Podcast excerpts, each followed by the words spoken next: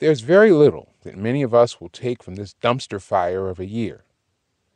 Most people I know have already purchased a calendar for 2021 in joyous anticipation of ripping the one for 2020 off the wall. Of course, such a move is only symbolic.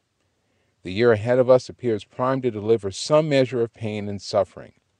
But if the fates are kind, 2021 will bring more than its share of joy.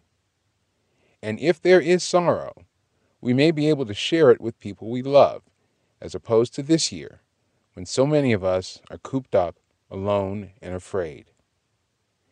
If there is a positive to be taken from 2020, it is that this may be the year when we as a nation began on some level to come to grips with the great national tragedy of our racial and cultural divide.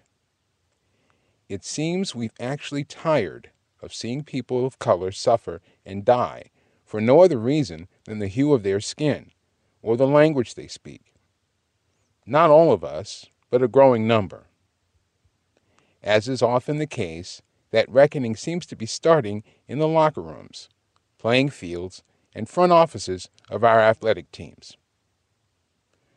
The first sports breakthrough of the year came in July, when, after seven decades of carrying the most onerous nickname in all of sports, the NFL franchise in the nation's capital dropped the slur for the temporary moniker of the Washington football team. You can argue that the decision by team owner Daniel Snyder came at financial gunpoint and in the midst of turmoil, but at least it happened.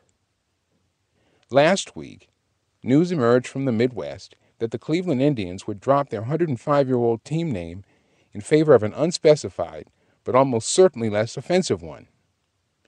Team owner Paul Dolan declared that there was no reason for the team to continue to have a name that's divisive, and he's right.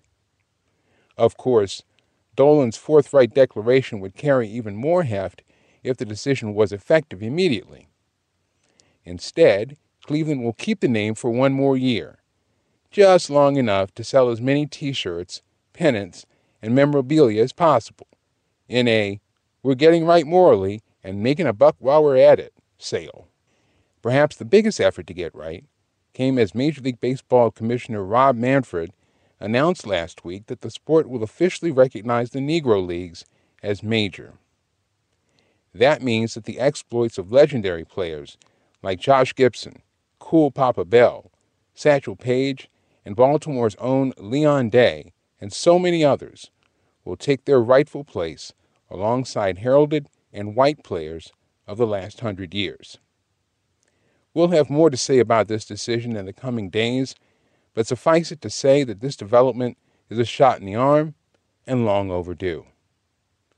There's no question that the matter of racial reconciliation is far more significant than changing team names and recognizing stats. But the journey has to start somewhere, and sports right now seems like a good place to take those precious first steps.